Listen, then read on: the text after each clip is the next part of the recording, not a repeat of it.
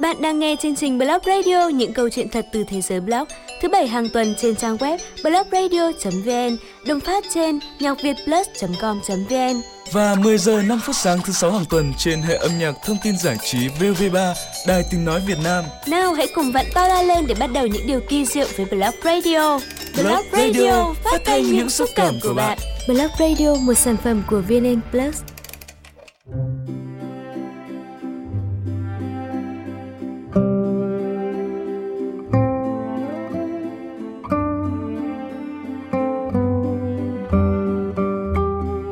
Bạn đang cùng Blog Radio bước vào không gian của những ngày Tết nhâm thìn.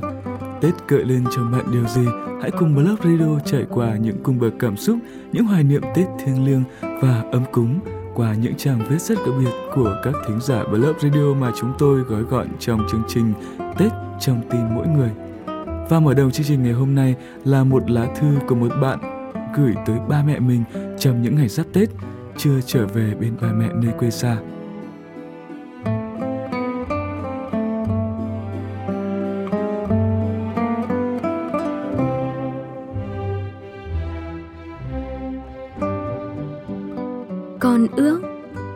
Gòn đang trong mùa mưa mẹ ạ. Mưa Sài Gòn không giống như ở quê mình. Mưa Sài Gòn đến nhanh mà tạnh cũng rất nhanh, y như lối sống của người dân ở đây vậy. Còn ở quê mình thì mưa giả dích suốt ngày mẹ nhỉ. Mỗi lần mưa, con lại nhớ nhà ra giết, nhiều lúc ngồi một mình, con ước. Con ước con được về nhà, trở về nơi con được sinh ra, nơi mà con sống suốt 18 năm qua, nơi mà con có thể dựa vào khi vấp ngã, nơi mà chỉ có bình yên và con không phải lo lắng bất cứ điều gì. Ở đó có những người thân yêu nhất của con, có những kỷ niệm vui buồn mà con không thể quên. 18 năm sống bên ba mẹ, giờ đi xa, thực sự con mới cảm thấy buồn. Ngày con đi, mẹ ôm con khóc. Con cũng không biết nói gì ngoài khóc. Ba đưa con lên tàu, ba không khóc, nhưng nhìn ba con biết, ba cũng buồn lắm. Ba nói, con đi mạnh khỏe, con chỉ biết dạ một tiếng, rồi khóc. Lúc tàu chạy, con thấy như mình đang mất đi một thứ gì đó mà không thể gọi tên, một cảm giác nuối tiếc. Tàu càng chạy thì bóng ba càng xa dần, cái khoảnh khắc đó, con thấy tim mình nhói đau ba mẹ ạ. Một năm sống ở đất Sài Gòn, một năm con xa nhà, con chỉ dây dứt duy nhất một điều, đó là giá như con đừng đi học xa. Cuộc sống xa nhà thực sự rất khó khăn, ba mẹ đã cố gắng lo cho con đầy đủ, nhưng con vẫn thấy thiếu. Thứ duy nhất con thiếu đó là tình cảm gia đình. Rồi con ước con đừng đi học xa để mỗi lần nghĩ là không thể về được, để mỗi lần thấy người ta về nhà con lại thèm rồi khóc. Con ước con không đi học xa vì mỗi năm chỉ về nhà đúng hai dịp, hè và Tết. Con ước con đi học gần nhà để cuối tuần có thể về với ba mẹ, để con không khỏi chạnh lòng khi thấy gia đình người ta vui vẻ bên nhau. Con ước được ôm mẹ nằm ngủ, kê đầu lên tay mẹ. Lúc đó, con thấy bình yên đến lạ.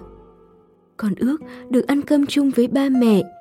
Con thèm được ăn những món ăn quê mà mẹ nấu, trong đó có một gia vị đặc biệt được mẹ nêm nếm, đó là gia vị của yêu thương. Con thèm nghe câu, con ơi, vô ăn cơm của ba. Con thèm nghe tiếng đàn gà chíu chít, thèm nghe lại tiếng gà gáy mỗi sáng, thèm nghe tiếng ếch nhái vọng về trong đêm. Con ước được ở nhà với mẹ để không phải lo trưa nay ăn gì, để con không phải do dự mỗi lần giá tăng, để con không phải ăn cơm một mình, để bữa nào lười, con không phải ăn mì gói. Những lúc bệnh, nằm một mình con lại ước, được về nhà, được mẹ nấu cháo, rồi ép con ăn. Ngồi cạnh con uống thuốc vì sợ con vứt đi. Con thèm được nghe ba hỏi, đỡ chưa con, rồi sờ tay lên trán con nói, chà, vẫn còn nóng lắm. Sinh nhật 19 tuổi của con, sinh nhật đầu tiên con xa nhà. Bà mẹ gọi điện chúc mừng con. Con cười nói vui vẻ, nhưng thực sự con đang cố để không phải khóc. 19 tuổi, không còn là trẻ con nữa. Đã có nhiều lúc con ước con mãi là trẻ con vô tư, không buồn phiền, để con có thể dễ dàng quên đi chuyện quá khứ, để không bao giờ con nghĩ đến chuyện tương lai, để con mãi được sống dưới sự đùm bọc yêu thương của mọi người, được nũng nịu, được khóc thật to và được cười thật lớn. Con thèm được khóc như một đứa trẻ, được được mẹ ôm vào lòng, vỗ về và âu yếm như hồi bé. Nhưng giờ đây, con khóc lặng lẽ, con cũng không biết tại sao. Không thấy tiếng nấc nở mà chỉ thấy những giọt nước mắt nóng bỏng cứ lặng lẽ ứa ra. Mấy tháng đầu xa nhà, đêm nào con cũng khóc, con nghe người ta nói dần sẽ quen, sẽ đỡ nhớ nhà hơn, nhưng hình như con không thể quên được, mà nỗi nhớ lại càng dày hơn. Con sinh ra trên mảnh đất miền Trung, cái mảnh đất miền Trung quê mình, gắn liền với những ngọn gió lào hanh khô, cùng những trận mưa dầm đến thối đất, nhưng con lại yêu cái mảnh đất đó, yêu con người đó. Con thèm được lội nước cùng lũ con nít những ngày ngập lụt, con thèm cái cảm giác xe lạnh mùa đông, con thèm được ngắm ánh sáng vằng vặc của mùa trăng giữa thu, cái ánh sáng lộng lẫy ban sơ chỉ quê mình mới có, mà lâu rồi con không được thấy. Có nhiều lúc bắt gặp những hình ảnh người mẹ chăm sóc con của mình. Con tủi thân lắm mẹ ạ. À. Những lúc như vậy, con chỉ muốn khóc thôi. Con thấy thiếu một điều gì đó. Hình như là một cái ôm của mẹ, một ánh mắt yêu thương của ba, hơi ấm quen thuộc của nhà mình. Từ sâu trong đáy lòng mình, con muốn nói, con yêu ba, con yêu mẹ và con muốn về nhà.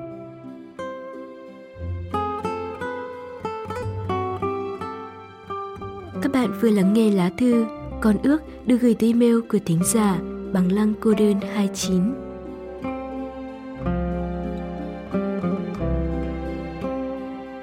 Bạn thân mến, nhắc đến Tết thì không ít người con xa quê lại rộn lên một nỗi nhớ chợ quê. Chợ quê của bạn có khi nào dậy lên trong bạn nỗi nhớ như thế? Mời bạn đến với lá thư tiếp theo của chương trình.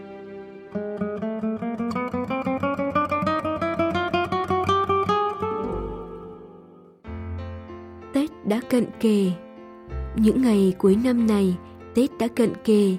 Đâu đó, ùa về bên ta là những ngày gió lạnh mưa phùn mang về không khí Tết. Ngoài đường, phố xá ngày một đông đúc hơn, xe cộ tấp nập, hối hả hơn. Người xa quê thì mong nhanh chóng kết thúc công việc để được về quê hương sớm nhất. Ai nấy cũng muốn được sớm về bên gia đình mình để tận hưởng giây phút sum họp, quây quần, ấm áp bên những người thân. Quê tôi nằm bên bờ sông, đâu đó phía cuối bãi, soi dài, đang mùa cài đơm bông, những bông cải vàng tươi rung rinh trước gió như đang đợi mùa đông về để thắm tươi hơn. Hoa cải đẹp và chỉ nở vào hoa những ngày cận Tết. Hoa chỉ đẹp khi trải qua tiết trời mùa đông giá lạnh. Không phải người trồng cải nào cũng biết điều đặc biệt này. Ngoài đồng, gốc dạ trồng trơ, những thửa ruộng đang được cày lật lại để chuẩn bị cho vụ mùa sắp tới. Có nhà trồng khoai, có kẻ trồng ngô, có người cha đỗ, trồng lạc. Anh vác từng bao phân, chị gánh từng gánh nước tưới cho những hạt còn đang vùi sâu trong lòng đất, như gánh cả mùa xuân ra cánh đồng. Đó là cái không khí lao động của những ngày Tết đã cận kề ở quê tôi ai cũng cố tranh thủ, gieo những hạt giống của mình từ năm cũ, để đợi năm mới xuân sang, đâm chồi nảy lộc. Cánh đồng quê cứ tranh trao gió những ngày cuối năm. Gió đùa ngọn cây, gió thổi bùng đốm lửa cuối chiều đông, làm hay hay má ai thêm đỏ. Gió thổi lọn tóc mây, khẽ lay bờ sông gợn sóng. Gió mang về nỗi nhớ, đợi tiễn mùa qua sông. Gốc đa này là nơi những phiên chợ vẫn thường họp hàng ngày vẫn nhộp nhịp, kẻ bán người mua ồn ã. Kẻ bán những dãi dầu mưa nắng, tào tần từ bắp ngô, cây mía. Người mua về, những giọt mồ hôi còn hằn trên từng con cá mớ rau.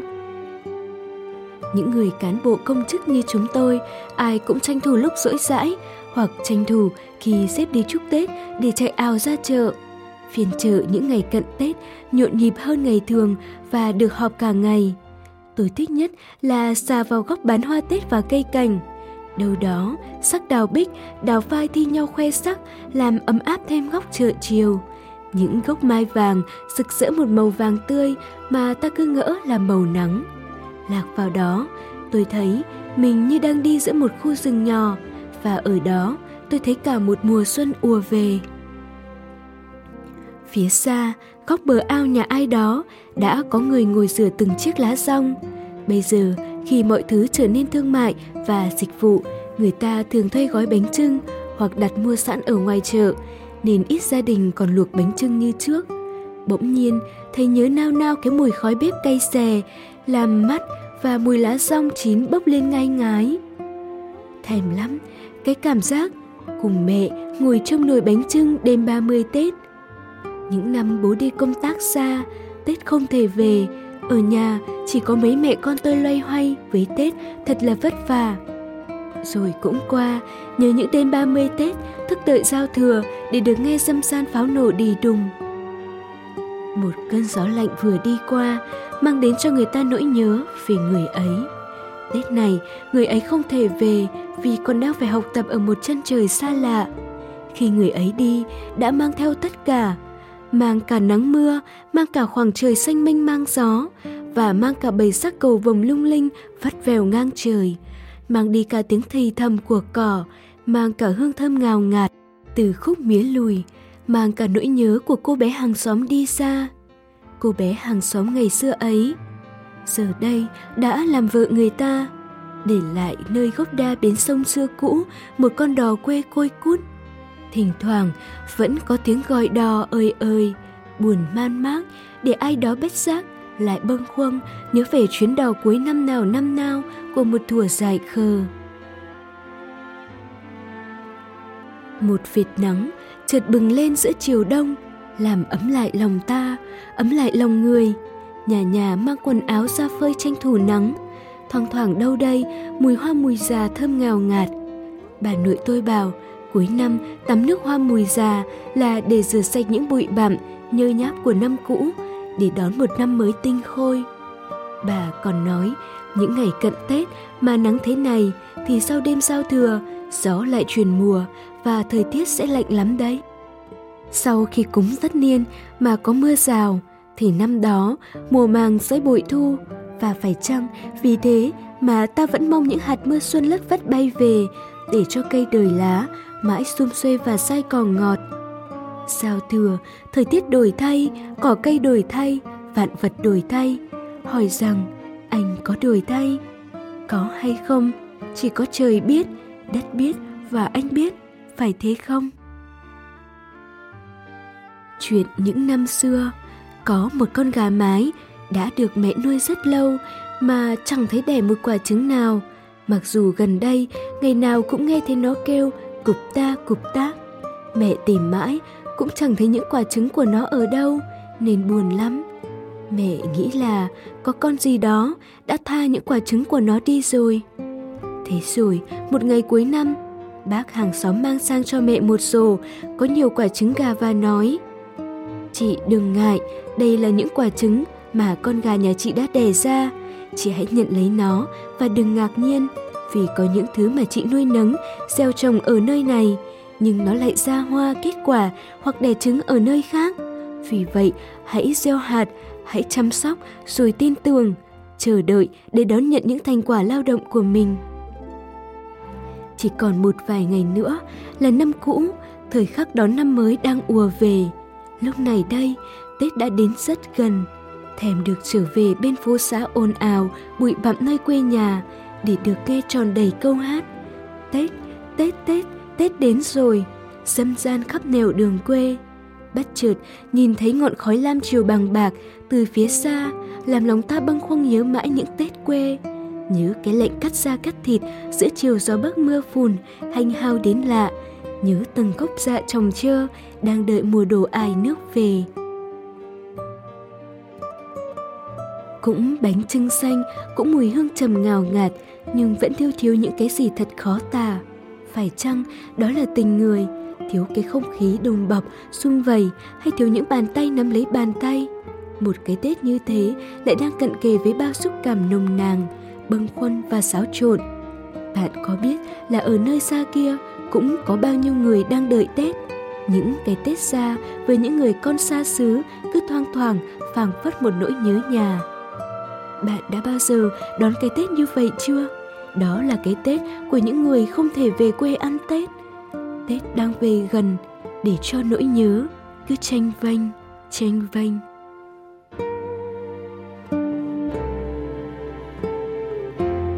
Các bạn vừa nghe chia sẻ Tết đã cận kề được gửi email của thính giả Nguyễn Thúy Hạnh, Hạnh NCDT.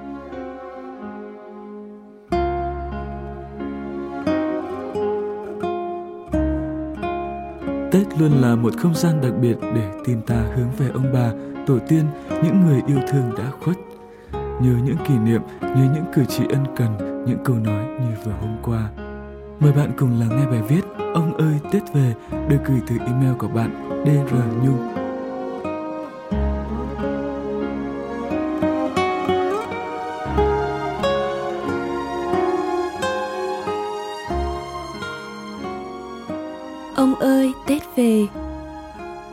về đến thêm rồi ông ạ. À. Sao ông vắng nhà lâu thế? Một năm trước, ông vẫn gọi điện hỏi cháu bao giờ thì nghỉ Tết. Ông tất bật với những lá lau, bánh trái, chuẩn bị cái Tết cho con cháu. Một năm sau, cháu không còn muốn về nghỉ Tết nữa. Đôi chân cháu trùng xuống khi chờ mãi mà không thấy ông gọi cho cháu. Tết năm nay sẽ thế nào hả ông? Ông không thích ăn đồ nếp, nhưng vì các cháu mà ông vẫn tất bật làm các loại bánh.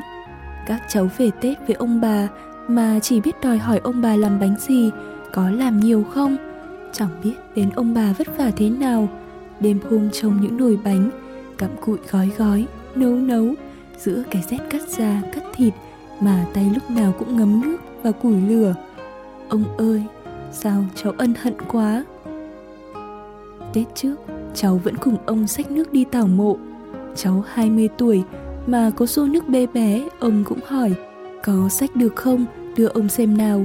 Cháu chỉ bảo cháu 20 tuổi, ông hơn 70 tuổi rồi ông ạ. Ông có nhớ không ông? Với ông, những đứa cháu chưa bao giờ là người lớn.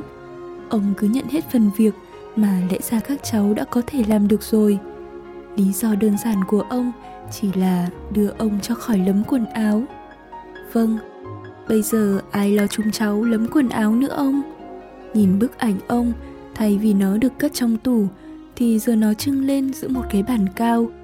Thay vì nhìn thấy ông đi qua đi lại, đi lên đi xuống trong nhà, thì chỉ xem lại những clip ngắn ngủi, những bức ảnh mà chỉ cần xem một lúc là hết. Còn hình ảnh ông, bóng dáng ông thì cháu tìm ở đâu? Cháu thật sự không mong cái Tết này ông ạ. À. Cái Tết ông vắng nhà, cháu xót xa lắm ông ơi. Ông không còn gói cho cháu cái bánh trưng to nhất để cháu mang đi. Ông không dạy cháu cắt lá bánh, gói bánh thế nào cho đẹp. Ông không để phần để dành quà cho cháu. Cháu chỉ biết nhận từ ông yêu thương, mà cháu làm được gì cho ông suốt 20 năm, cháu là cháu của ông, ông nhỉ. Ông có như cái bánh năm trước ông gói, ông bảo dành riêng cho cháu cái bánh trưng to nhất, nhiều nhân nhất. Nấu chín, ông treo riêng cho mà mang đi. Cháu chỉ biết cười sung sướng với các anh chị em. Tự hào là mình có cái bánh to nhất, chứ không nghĩ rằng đó là cái bánh trưng cuối cùng cháu được nhận từ ông. Đã 6 tháng rồi ông ạ. À. 6 tháng rồi, cháu vẫn chưa tin được rằng cháu không còn gọi hai tiếng ông ơi hàng ngày nữa. Về đến nhà, cháu chỉ muốn lao lên nhà trên gọi ông ơi, nhưng thứ đập vào mắt cháu là bức di ảnh trên bàn. Cháu giật mình, chỉ biết thắp hương nhủ thầm. Ông ơi, cháu mới về. Nếu ông còn, ông sẽ đón cháu từ cổng ông nhỉ? Vẫn sẽ là cháu gái về mang gì về cho ông bà đấy. Sao giờ giọng nói đấy chỉ vang vang trong tiềm thức của cháu. Cháu cũng thèm khát được nghe lại. Cháu chỉ tiếc rằng cháu chẳng thể giữ mãi khoảnh khắc ấy tồn tại vĩnh hằng. Ông ơi, Tết. Tết về, cháu lại càng nhớ ông. Mất mát lấy gì để lấp đầy lên được? Nỗi nhớ lấy gì để thế chân chúng cháu lại về đây. Về với ngôi nhà có bóng dáng ông đến tận hơi thở cuối cùng. Lại về với ông. Ông vẫn sẽ nhìn thấy những đứa cháu. Nhưng cháu thì chẳng thể thấy bóng hình của ông ông ơi ở nơi thiên đường cực lạc, ông vui vẻ nhé. Năm mới an lành ông nhé. Năm mới rồi, năm mới này và mãi mãi về sau, cháu chẳng còn được chạy đến ôm ông, chúc ông năm mới nữa. Cháu chỉ nhớ rằng ông của cháu mãi ở đây, trong tim và trí nhớ của cháu.